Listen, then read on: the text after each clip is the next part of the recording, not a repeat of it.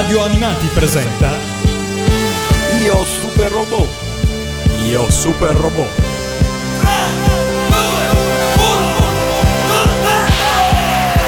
Il capitano Cosmos è ormai morto da più di un anno. Ha cercato in tutti i modi di diventare il dittatore del piano Prometeo e la sua ambizione lo ha portato alla morte. È morto da traditore qual era? Quale sempre stato? Traditore! Sporco traditore!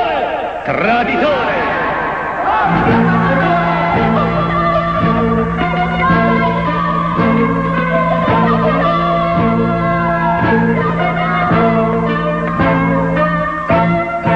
Non dimenticherò mai l'incidente di mio padre. Diventerò un bravo pilota per cancellare l'onta dal nome di mio padre.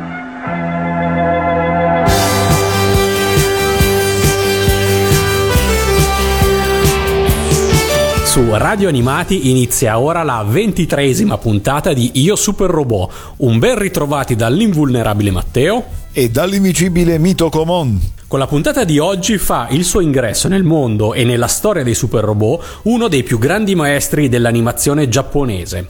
E non a caso, proprio da qua arriva l'introduzione che avete appena ascoltato e che abbiamo scelto per tutte le puntate di questa seconda stagione di Io Super Robot. Oggi infatti parliamo di... Wakusei Robot Dangato Ace. Robot planetario Downward Ace, da noi semplicemente Downward, serie animata del 77, creata insieme al manga omonimo da Reiji Matsumoto e prodotta dalla Toei Animation con character design di Shingo Araki. Sigla!「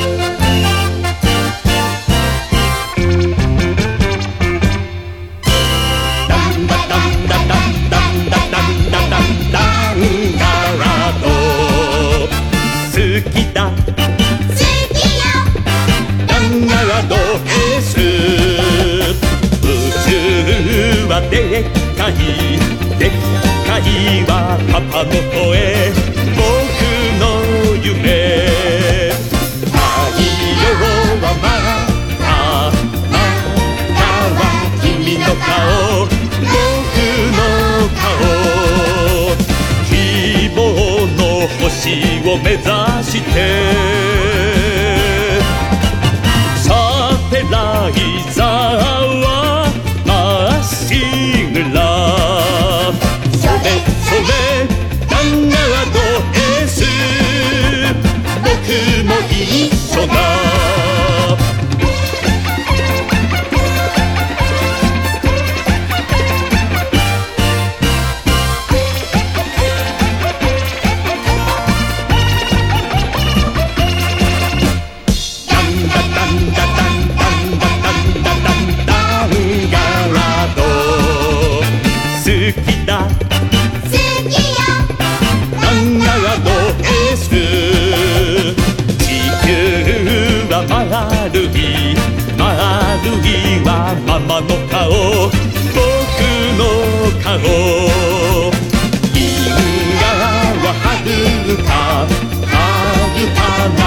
な星の旅僕の旅。新たな天地求めて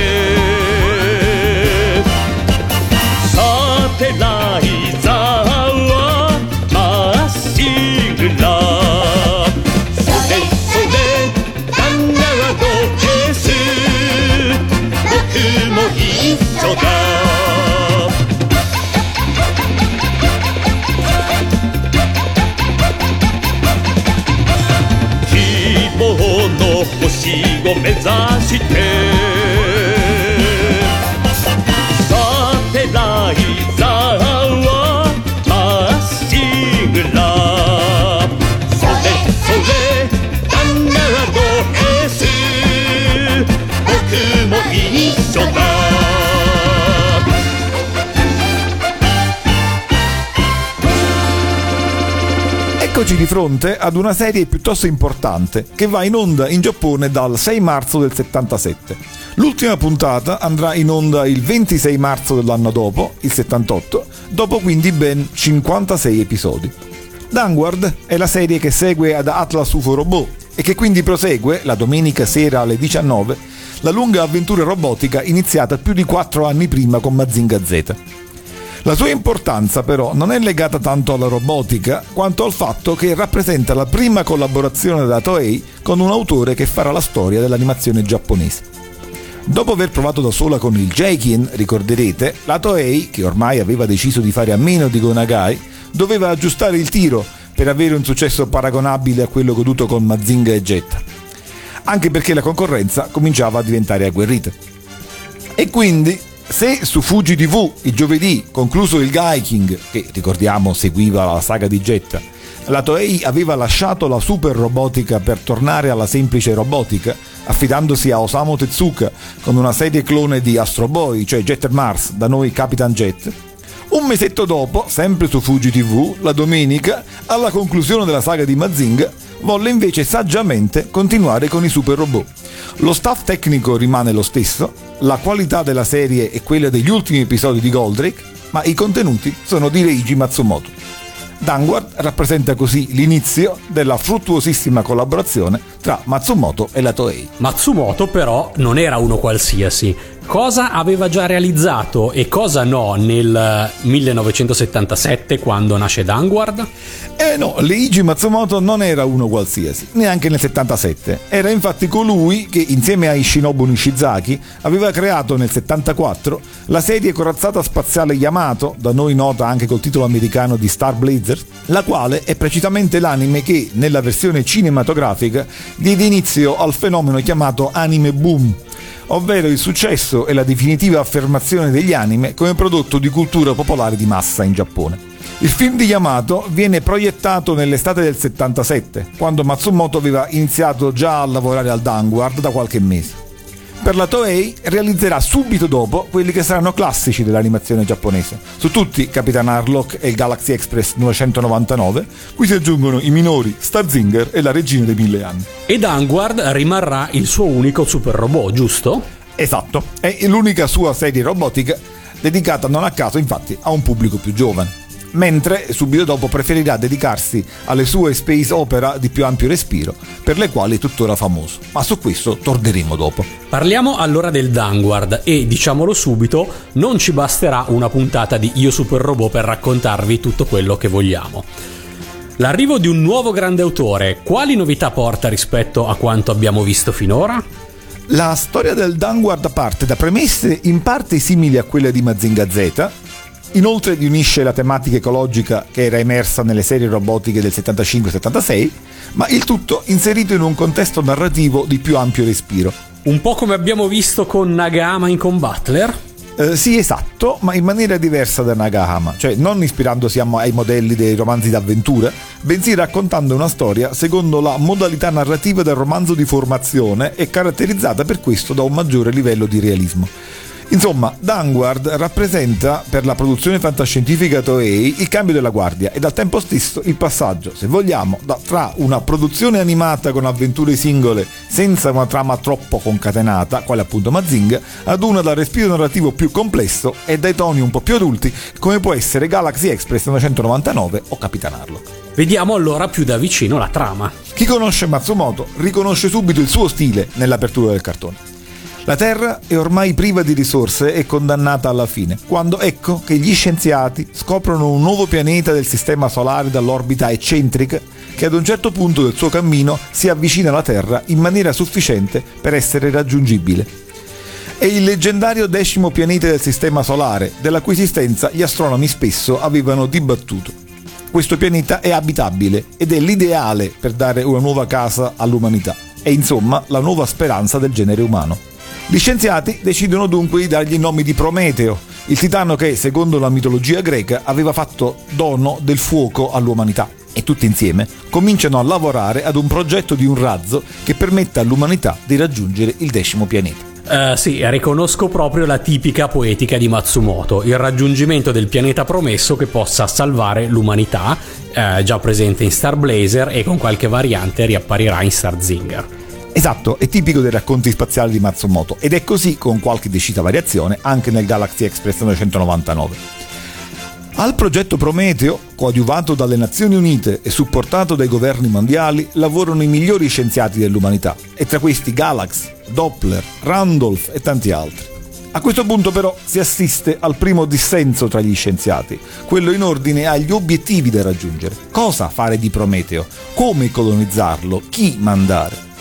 Due sono le proposte. Mentre la maggior parte degli scienziati ha semplicemente intenzione di trasferirvi generalmente l'umanità per salvarla, Doppler è di altro avviso. Questa, sostiene, è l'occasione per selezionare e rafforzare la razza umana, per creare cioè una società perfetta. Solo i migliori, solo gli eletti devono poter arrivare su Prometeo e salvarsi. Un gruppo scelto e puro, un gruppo cui del resto lui stava già lavorando. Doppler infatti stava di nascosto creando un gruppo paramilitare guidato dai suoi fedeli e fanatici seguaci. Siamo nel 1977 e ogni riferimento all'ideologia nazista è tutt'altro che casuale. Anzi, se ben ricordi, i seguaci di Doppler fanno proprio il saluto nazista. Esattamente, non so dirti se è una citazione come nel getto in Mazinga Z o è solo un richiamo generale di tipo estetico. Ad ogni modo, Doppler ha un piano preciso. Far fallire il progetto Prometeo facendo ricadere la colpa sugli altri scienziati e sulla loro presunta inaffidabilità per poter poi dimostrare all'umanità che solo la via da lui proposta è la migliore. E infatti così si apre la prima puntata, da noi più forte del destino. Il titolo originale è reso bene ma è diverso. Alzati e vola oltre la stella di tuo padre è il titolo giapponese. Cosa succede? Il razzo spaziale del progetto Prometeo finalmente decolla. Tutti sono attaccati agli schermi che trasmettono l'evento, tutti fremono sperando nella nuova alba radiosa dell'umanità quando all'improvviso, raggiunto lo spazio, il pilota capo della spedizione, il capitano Cosmos, rivolge le armi contro i compagni, annientando così la sua stessa spedizione. Davanti allo sgomento di tutti e in particolare al dolore del piccolo Arin, il figlio del capitano Cosmos, Doppler presenta la sua versione dei fatti.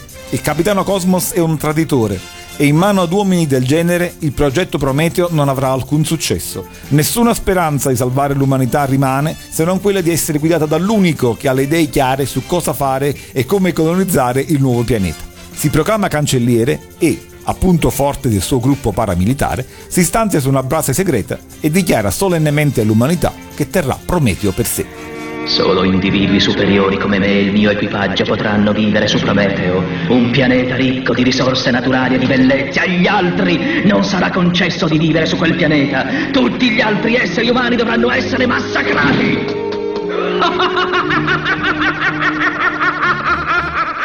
Ecco, ora capisco meglio perché dici che Danguard ha premesse simili a quelle di Mazinga Z. Anche qui il nemico è uno scienziato malvagio, mi ricordavo solo di Doppler come cancelliere, non come scienziato. E anche qui il nemico vuole fare un uso settario ed esclusivo della scienza e della tecnologia, esattamente come nel caso del Dottore Inferno. Proprio così, Doppler è il classico megalomane che, da scienziato, si convince di avere diritto di dominare il mondo e c'è una certa somiglianza anche estetica alla copiata Dottor Inferno Barone Ashura nel fatto che il principale collaboratore di Doppler, il vice cancelliere Sigma, è graficamente caratterizzato in maniera abbastanza demoniaca. Ed è l'unico però, lo stesso Doppler veste sì in un modo non propriamente ordinario, ma fisicamente, orecchie a punta a parte, è umanissimo. Suona anche l'organo, me lo immagino addirittura di origine tedesca come caratterizzazione. Un'altra apparente somiglianza con Mazinga Z sta nel fatto che Doppler, oltre ai suoi fedelissimi seguaci, si serve di schiavi cui pratica il lavaggio del cervello. E anche in questo caso siamo di fronte a maschere di ferro come in Mazinga Z.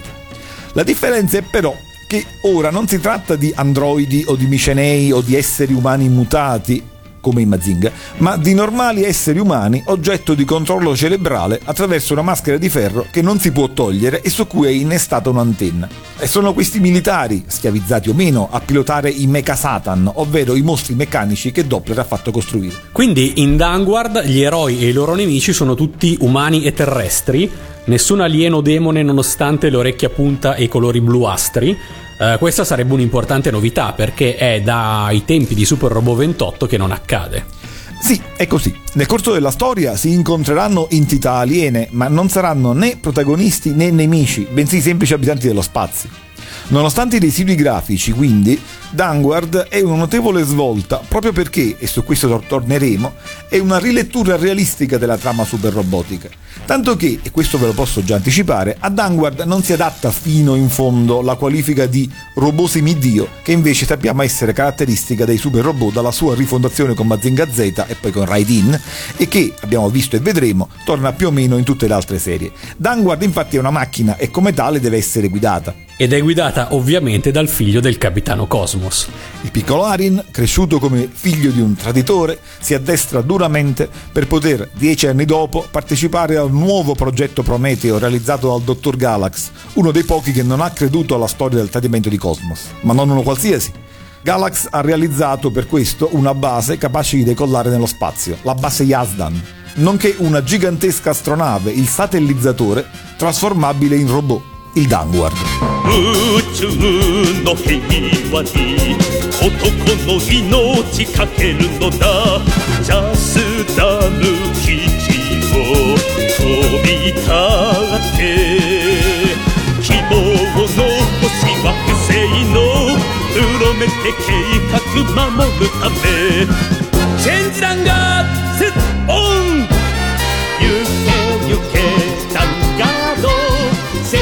のために今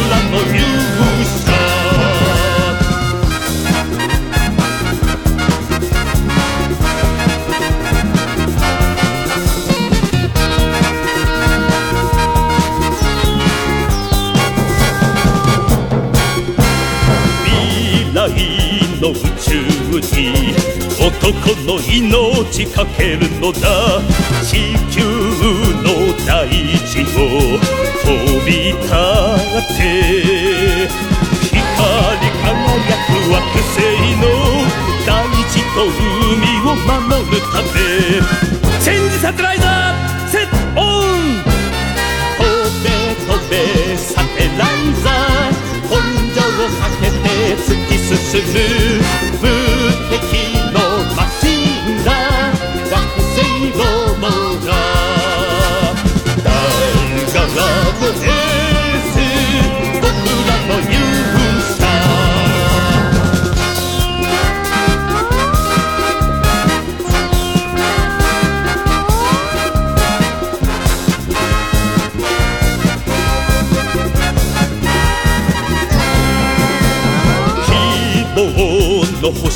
男の命かけるのだ。たとえこの身が尽きるとも。僕らの星惑星の宇宙の平和を守るため。チェンジ弾が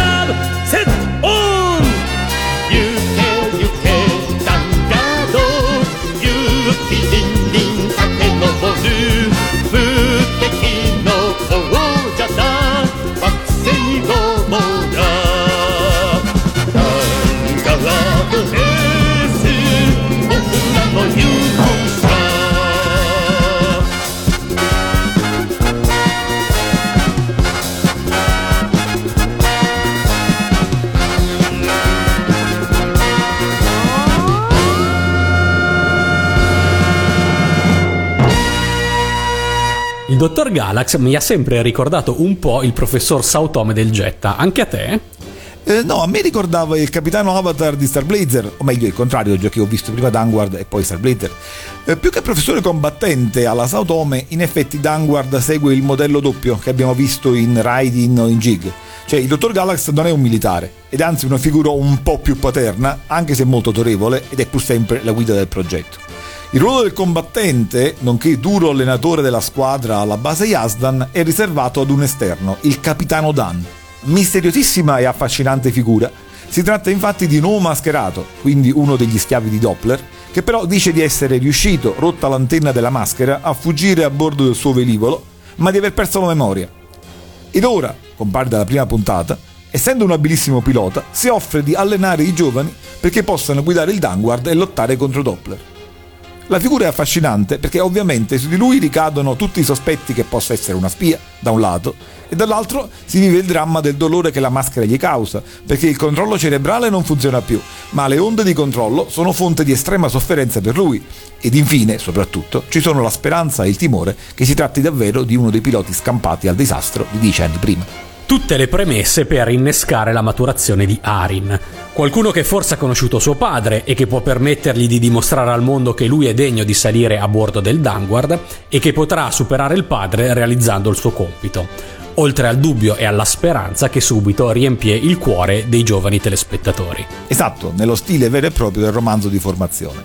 Ed è inutile girarci intorno perché lo si capisce presto. Attenzione, spoiler, il capitano Dan è ovviamente il capitano Cosmos, il padre di Arin, che ha perso però la memoria e che recupererà solo più tardi, precisamente alla fine dell'undicesimo episodio e più diffusamente nel dodicesimo, meraviglioso Danguard. Ma anche in quell'occasione non dirà nulla al figlio. Ottimo espediente narrativo per far vivere allo spettatore, dopo le difficoltà di Arin, quelle del padre, e non perché abbia un segreto da nascondere, ma perché crede che questo sia il modo migliore per spronare il figlio a superare il suo proprio padre. E la cosa riuscirà, perché Arin farà di tutto per riscattare il nome del padre. Riscatto che però diventa possibile quando lo scontro fra le due generazioni è superato per lasciare spazio a un passaggio di saperi e valori simboleggiato dall'addestramento di Arin da parte del capitano Dan. Ma la cosa non è facile per nulla. Per nulla, il capitano Dan è un allenatore severissimo e inflessibile. I giovani piloti in addestramento fanno del loro meglio, ma il capitano Dan alza sempre di più la posta. Ne fa favoritismi. I cadetti sono tre all'inizio per pilotare il Danguard: Arin, Catula e Kauban. E se Arin commette errori, viene punito con l'esclusione dagli allenamenti del gruppo, come mostra la puntata 6, verso il domani. Non che la cosa sia positiva per gli altri due, però, dato che per gli sforzi cui sono sottoposti, finiscono all'ospedale.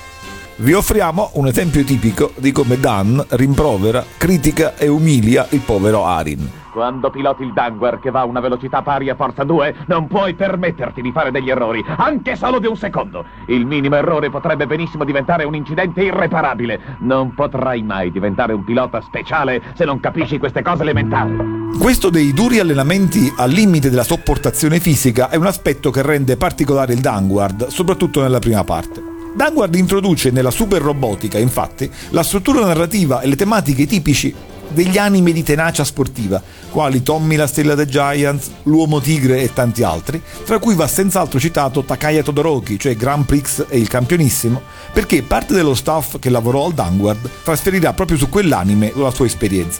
Nelle serie robotiche finora viste, infatti, l'allenamento era certamente molto duro, ma non era descritto passo dopo passo. Inoltre, molti dei protagonisti erano soggetti selezionati per qualità non comuni. Qui invece abbiamo ragazzi normali, determinati, ma inesperti. E l'allenamento, davvero degno di Tano delle Tigri, del padre di Tommy la Stella dei Giants o dell'allenatore di Mimia Yoara, è talmente lungo e stirato che Arin deve attendere 11 episodi per poter dimostrare di pilotare il robot, superando e sopportando allenamenti estenuanti. Scelta forse coraggiosa pensando alle aspettative dei giovani telespettatori, ma devo dire che ha funzionato alla perfezione e l'attesa non ha certo diminuito l'interesse del piccolo Matteo, anzi. Eh, in realtà pare che gli sponsor abbiano lamentato l'assenza del robot nelle prime puntate, ma è appunto quanto dicevo prima, non è il robot il punto di forza della serie, semplicemente Matsumoto, chiamato a realizzare una serie robotica, ha adattato ad una trama super robotica una sua tipica storia di pilota spaziale. E su questo però torneremo. Ora, per rimanere alla trama, dobbiamo osservare che, pur avendo il Danguard bisogno di due piloti, Arin, alla faccia del messaggio ottimista, è l'unico della squadra che ce la fa a superare l'allenamento nonché l'unico a rimanere intero. Catula, in una bellissima puntata, la 8, da noi Lacrime e Gloria, viene gravemente ferito nel tentativo di praticare la manovra di aggancio del Danguard e, pur se reso ormai invalido e non più utile, salirà ancora a bordo del Danguard per trovare la causa dell'incidente e c'è un errore nel progetto del satellizzatore. E felice di aver dato il suo contributo, va via. E questo è nulla rispetto alla puntata successiva, ancora più commovente, la puntata numero 9, Amico addio, dove è la volta di Kauban che ci lascia addirittura la pelle sacrificandosi sul suo jet in un attacco senza speranza di ritorno ma che permette al Danguard di salvarsi. E tutto ciò avviene proprio il giorno del suo compleanno. causa? Perché?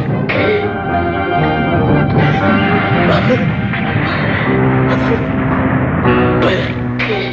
La puntata termina con Arin che suona la tromba che Cauban aveva ricevuto in regalo, eseguendo le struggenti note della sigla finale.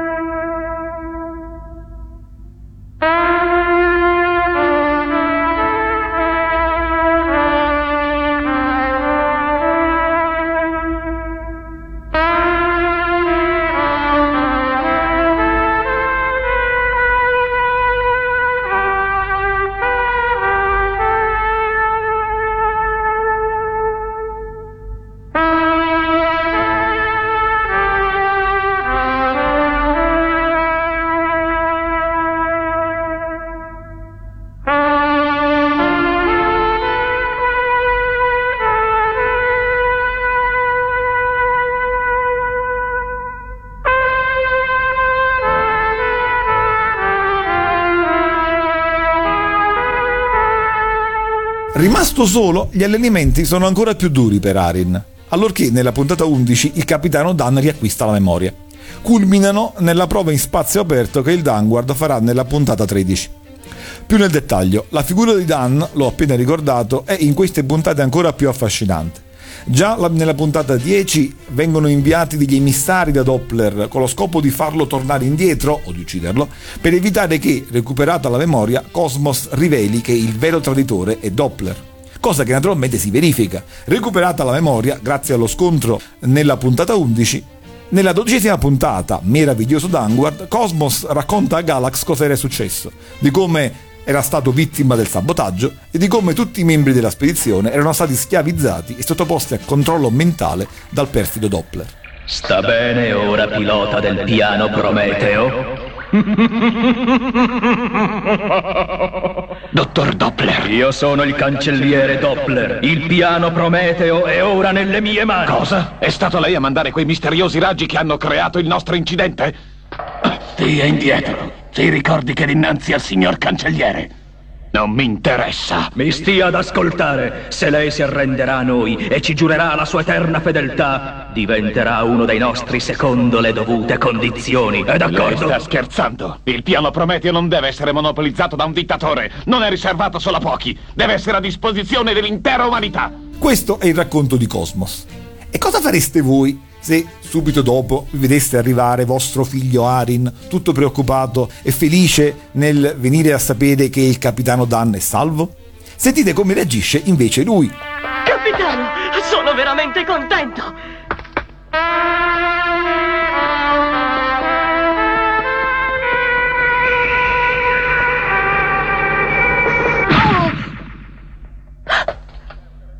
Perché? Non perdere tempo. Vai alla sala di addestramento. Oggi dovrai girare vorticosamente alla massima velocità. E se sverrai di nuovo perderai la tua reputazione come pilota spaziale. Siamo intesi? Capitano, Arin sta facendo del suo meglio, perché lo tratta in questo modo? Nova! Ma Non devi dire niente, Nova. Puoi salvarti solo impegnando al massimo le tue forze. Tieni bene in mente le mie parole. Va bene, capitano. Ora mi preparerò a questa dura prova. Ma Arin ce la fa. Il Danguard è formato. Arin, mantieni la posizione attuale e cerca di riunire. Apri Danguard!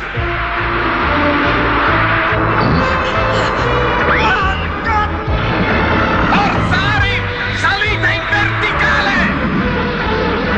Non dimenticarti quello che hai fatto in addestramento! Coraggio!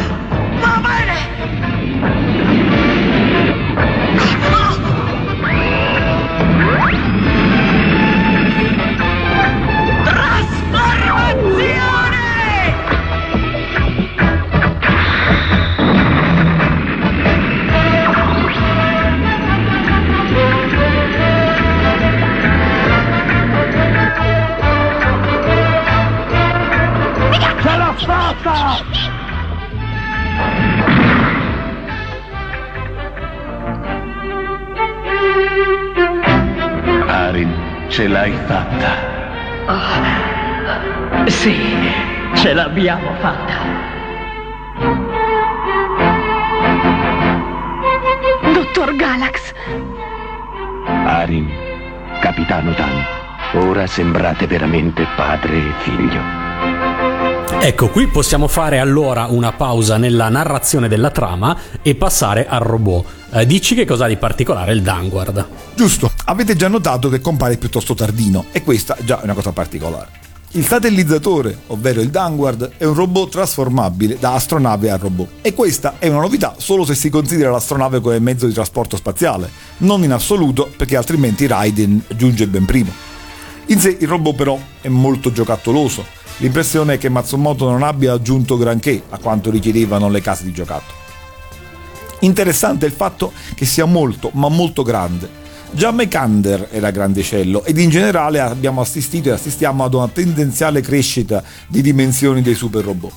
Vanguard, forse proprio perché in fondo astronave, va ben oltre. I dati tecnici lo vogliono alto 200 metri e con questo siamo al super robot più alto dei suoi tempi, superato, se si accettano alcune astronavi robot di Macross e qualche mecha di qualche serie di Transformers, solo da Gunbuster negli anni 80. E infine ovviamente da Gurren Lagann nel 2000, ma lì ormai siamo fuori scala. Della tendenza alla crescita del super robot e alla combinazione con l'astronave abbiamo in effetti già detto. E dell'agganciamento invece? Il difficile dell'agganciamento è che la testa, diciamo meglio il casco del robot, si stacca dal satellizzatore, le gambe e il tronco si combinano e poi il casco deve essere agganciato alla testa del robot. Simile per difficoltà a quello del Gaiking, ma onestamente meno affascinante. Le armi sono quelle classiche dei super robot, dai raggi dagli occhi, gli occhi di attacco o i colpi di maglio, a quelli invece più realistiche come i cannoni Balkan. E poi devi dirci da chi è formato l'equipaggio alla base, perché questa volta non abbiamo il solito schema a 5 o a 4. Eh, giusto, li abbiamo anche del resto sentiti nell'audio. Danguard segue il classico schema di Matsumoto, che è diverso ed è riconoscibilissimo sia per la grafica, sia soprattutto per la ciurma composta da soggetti piccoli e caricaturali che affiancano i protagonisti. Infatti abbiamo il medico alcolizzato, il dottor Sanders, che con nomi diversi è presente in tutte le storie di Matsumoto, il cuoco, il professor Nelson, che nell'originale si chiama professor Tanuki, cioè professor Procione, l'ingegnere meccanico Yender, che è in tutto e per tutto uguale all'amico di Harlock Tociro, e poi abbiamo i personaggi piccoli e teneri, Miyok Sen, la sorellina di Bant, accompagnata da un robottino a forma di uovo, Altair, che è la buffa mascotte robotica, e dalla mascotte animale, Taron, che è una dispettosa scimmietta. Il corpulento Banta invece non è un personaggio buffo, ma abbastanza serio, ed è l'ingegnere capo del sistema di difesa e molto forte. E poi ci sono i protagonisti. Arin, dal caratteristico ciuffo, Capitano Dan, che ha una cicatrice sul volto, e il professor Galax con la folta barba. Tutte classiche icone matsumotiane, abbiamo già detto. Dobbiamo aggiungere Tony e Nova. Tony però compare più avanti nella trama e Nova, che è il personaggio femminile, lo possiamo presentare dopo.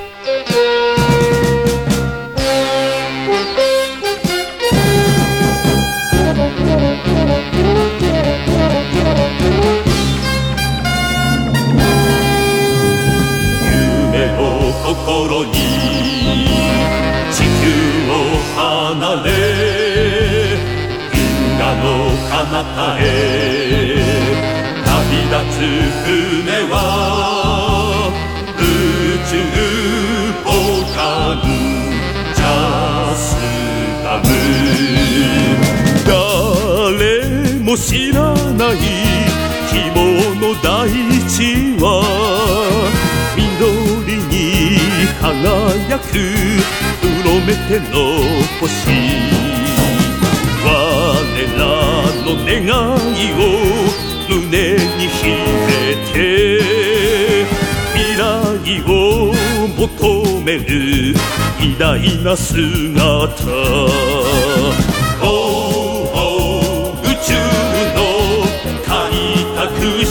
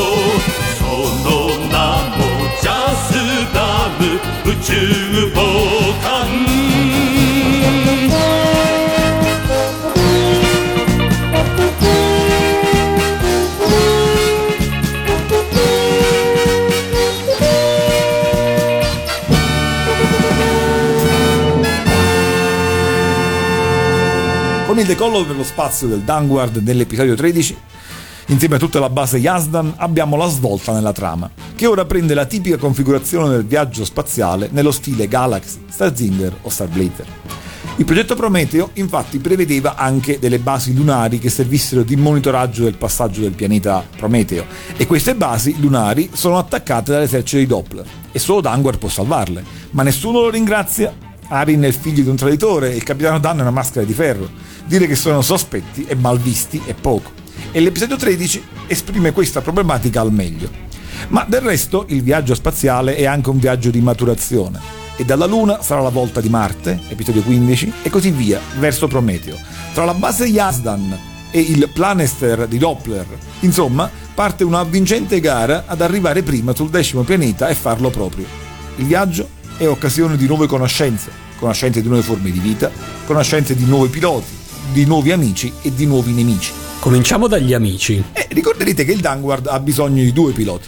Finora il modulo gambe era pilotato dal capitano Dan, che però è forte, ma è pur sempre un vecchio combattente ferito.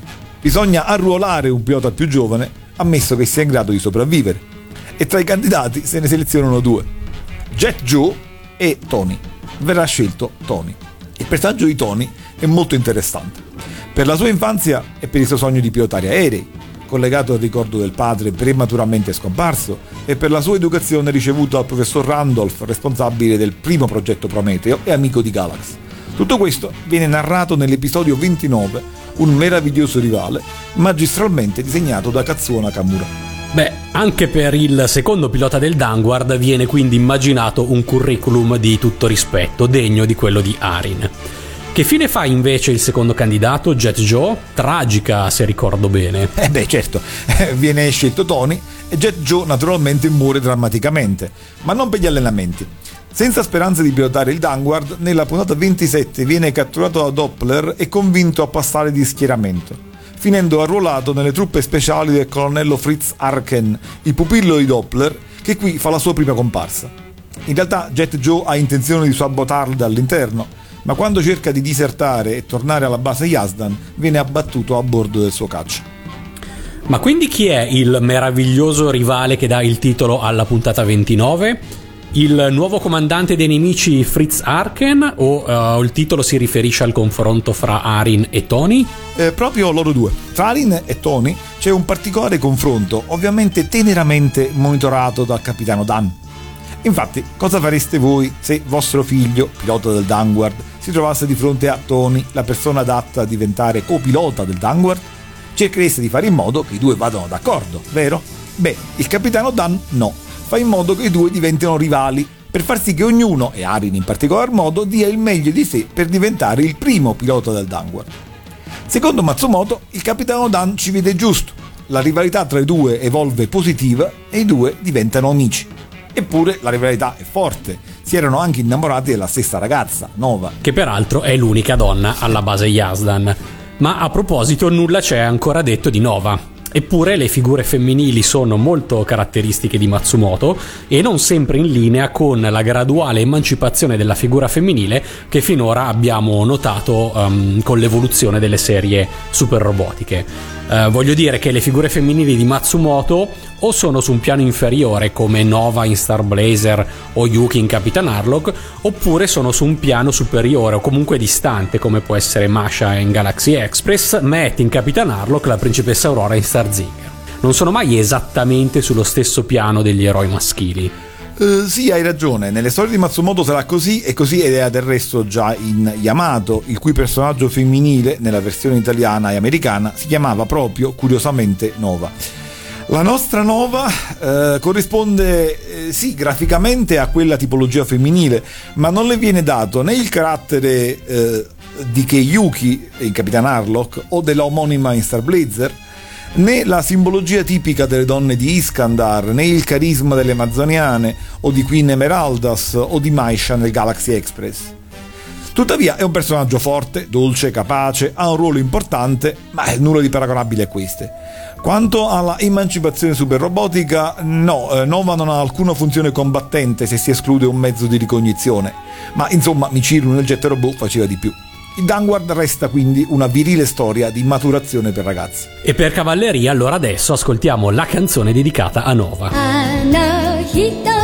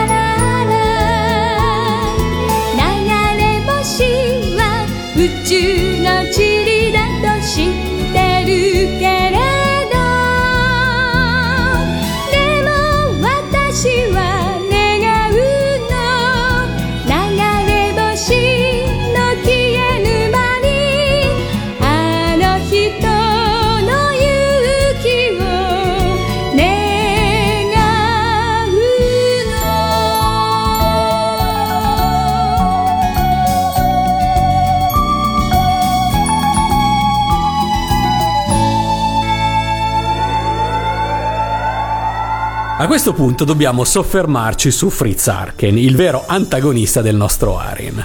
Esatto, Fritz Arken. Qui si vede tutta l'arte di Shingo Araki. In sé è una figura che parzialmente abbiamo visto anche in altri anime non nagayani, il rivale nobile, bello e dannato, ma terribilmente abile e spietato. Eh, Fritz Arken è il pupillo di Doppler, colui che incarna l'ideale della razza superiore d'Eletta, pilota formidabile e inflessibile leader delle truppe speciali, il corpo di piloti scelti dell'esercito di Doppler. Biondo, occhi azzurri, uniforme nera, cappello militare, Araki lo disegna rendendolo fascinosissimo. La sua abilità lo rende un nemico terribile per Yasdan e per il Dangward. Eppure, soprattutto in confronto con gli altri subalterni di Doppler, la figura è tremendamente affascinante e superiore. Addestra giovani all'eroismo e alla disciplina, ma in un'occasione risparmia ad esempio Nova perché gli ricorda la madre scomparsa, siamo nell'episodio 45, e in molte occasioni si comporta in maniera cavalleresca. A numerose storie di eroismo e di abnegazione si assiste insomma anche sul fronte di Arken e dei suoi uomini, da Evans a Hans, suo grande amico. Io stesso, vedendolo, provò più fascino per lui che per il più giovane e meno nobile Arin. Come sempre dalla parte dei nemici. Mi domando quindi se alla fine ah, avrai apprezzato l'evoluzione della storia. E come? Ma prima di fare spoiler su di lui, occorre tornare a Capitano Dan, perché, come ricordavamo, Arin ancora non sa che è suo padre. Quando lo scopre? Nella puntata in cui muore, ovviamente. Esatto. Ovviamente Cosmos non può arrivare alla fine della serie. Muore in maniera eroica nella puntata 35, la stella di Dan brilla per sempre. Ed in quella circostanza, appunto, Arin potrà finalmente piangere suo padre per l'ultima, stavolta definitiva volta. Il passaggio di consegne fra generazioni è dunque ormai compiuto. Esatto. Ora ti voglio segnalare invece alcuni interessanti episodi perché sono due puntate particolari in cui l'atmosfera matsumotiana si mescola con l'atmosfera alla Goldrake. La prima è la 42, dove su un lontano pianeta Arin conosce Noel.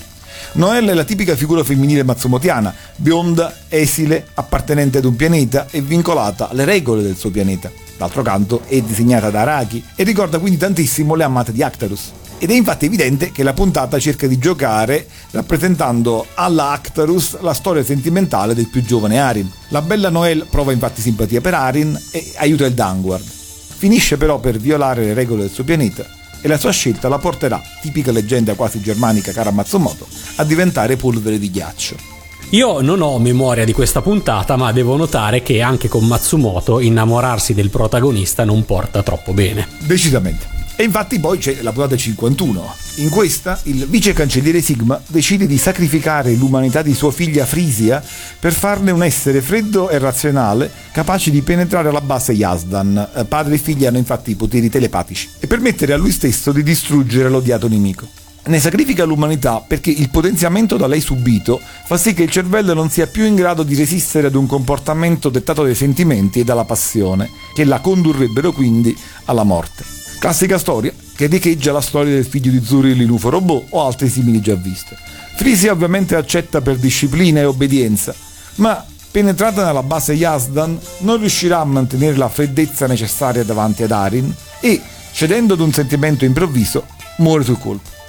Facendo il confronto con la tematica già toccata prima in Goldrake o in Gaiking, è divertente vedere come diverso è il modo con cui sono sviluppati i dialoghi, le scene e come sono presentati i personaggi. Qui tutto è un po' più maturo e poetico e corrisponde al registro che vedremo in Harlock o in Galaxy Express. Ma dall'altro i protagonisti sono più giovani e come tali descritti. Arin e Frisia non esprimono i loro sentimenti, di cui del resto non sono né potrebbero essere coscienti. Si guardano. Arin le pratica la respirazione artificiale, ma la scena non si vede, si percepisce solo una vibrazione nella visione telepatica di Sigma. E anche la morte di lei segue ad un lungo sguardo, con lei che si sofferma sui tratti del volto di Arin e lui che, lei morta, non sa trovare le parole da dirle. Sigma comunque impazzisce di dolore e cerca di vendicare la figlia, a costo anche di uccidere l'ufficiale che lo accompagnava e che cercava di salvare almeno la sua vita. E alla fine morirà praticamente suicida. Come ci hai detto, però, il Dangward non ha la classica struttura ad episodi autoconclusivi e le vicende legate a Frisia non finiscono qua. Giusto, il padre non sarà infatti l'unico a voler vendicare la morte di Frisia. Nell'episodio 53 anche le due amiche, Judy e Mila, compagne di lei, lo vorranno fare, anche contro la volontà di Doppler. E la caratterizzazione grafica della Himeno, collaboratrice di Araki, rende ancora più affascinante questa storia di solidarietà bellica femminile. Con la morte del vice cancelliere Sigma possiamo allora avvicinarci allo spoiler. Che fine fanno Arin Doppler e soprattutto il tuo amato Fritz Arken? Bene, come già detto, Yazdan e il Planester di Doppler gareggiano per arrivare primi su Prometeo. Lotta senza esclusione di colpi, ma la base Yazdan riesce, anche per via di un tipo di carburante particolare, a raggiungere un certo vantaggio. Doppler decide di ricorrere quindi all'arma segreta, che è ovviamente l'arma nucleare. Non esita ad usarla, sapendo perfettamente cosa questo comporta, e non solo nei confronti della base Yazdan. Stavolta però Fritz Arken non lo segue e decide di non obbedirgli più. Ma l'arma nucleare, non testata, infatti è pericolosa anche per l'astronave stessa che la porta. Una fuoriuscita di radioattività mette fuori uso addirittura il Planester e Doppler ormai si trova a mal partito. Abbandonato da tutti, senza più speranze di una vittoria, ormai in preda alla follia, cerca di raggiungere Prometeo da solo su un velivolo di salvezza. Ma... Ma? ma Fritz Arken lo abbatte. Il suo pupillo, il capo delle forze speciali, ormai è redento. La morte di Hans, kamikaze contro la base Yazdan, episodio 55, la conoscenza fatta dell'equipaggio della base Yazdan, lo hanno portato a riflettere e ha capito che il sogno di Doppler è il sogno di un folle nemico dell'umanità. Cancelliere Doppler, qui è Fritz Arken! Cancelliere, lei sta abbandonando tutti i soldati che hanno creduto ciecamente in lei. Lei è un vigliacco, cancelliere, nient'altro che un vigliacco. Chi sei tu? Come osi? Promete mio, non lo darò a nessuno, soltanto mia. Prometeo. Cancelliere Doppler.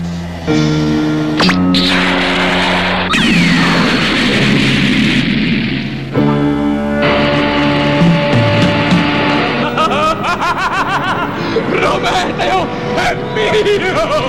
Mio! Soltanto mio!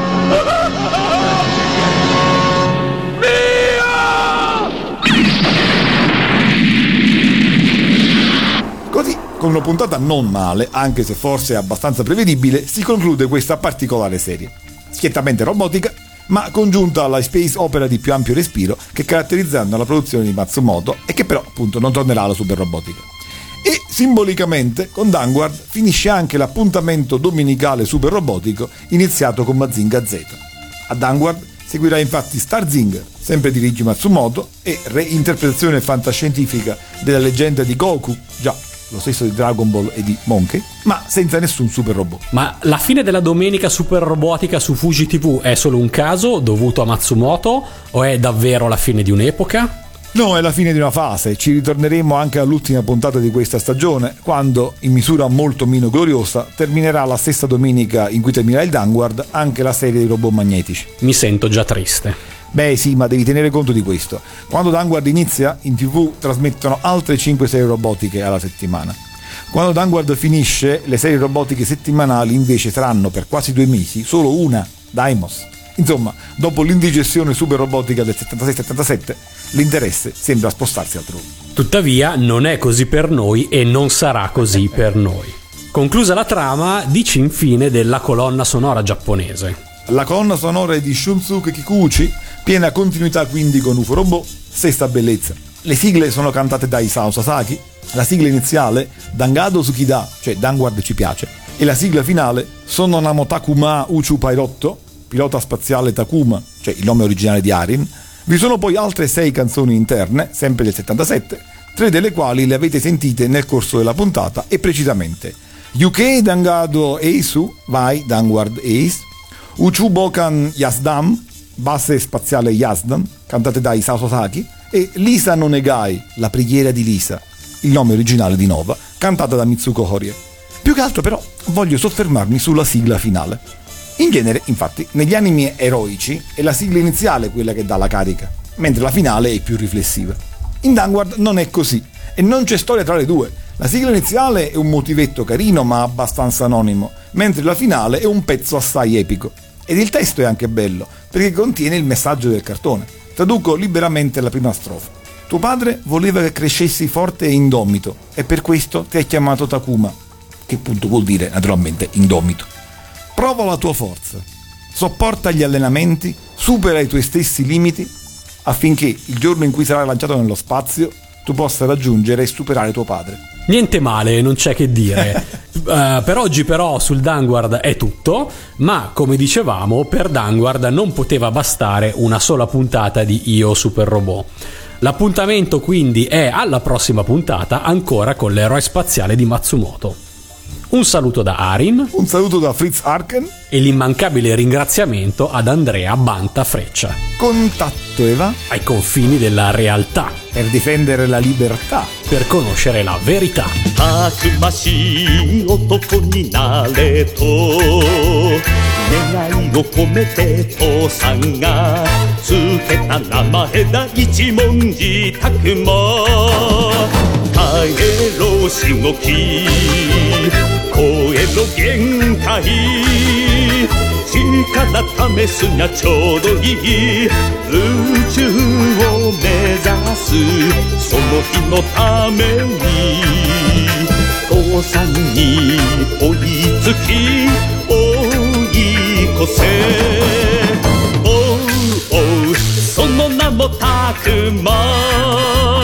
宇宙パイロット。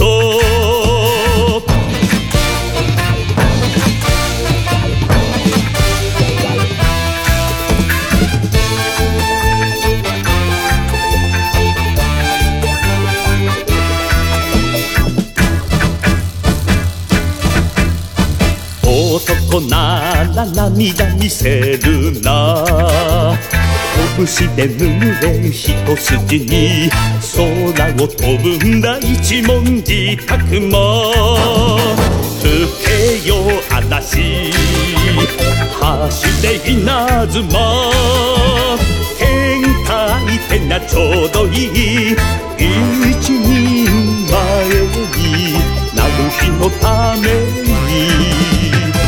ゆまずに今日も明日もおうおうその名もたくま宇宙パイロット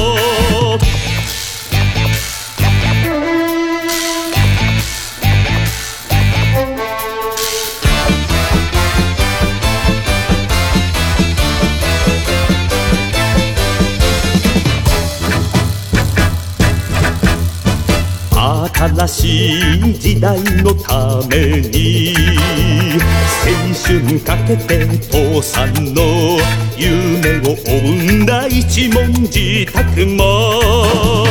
見晴れ前方済ませ秒読み今だ発信ちょうどいい。星座の彼方行く日のために。父さんに追いつき追い越せおうおうその名もたくま宇宙パイロット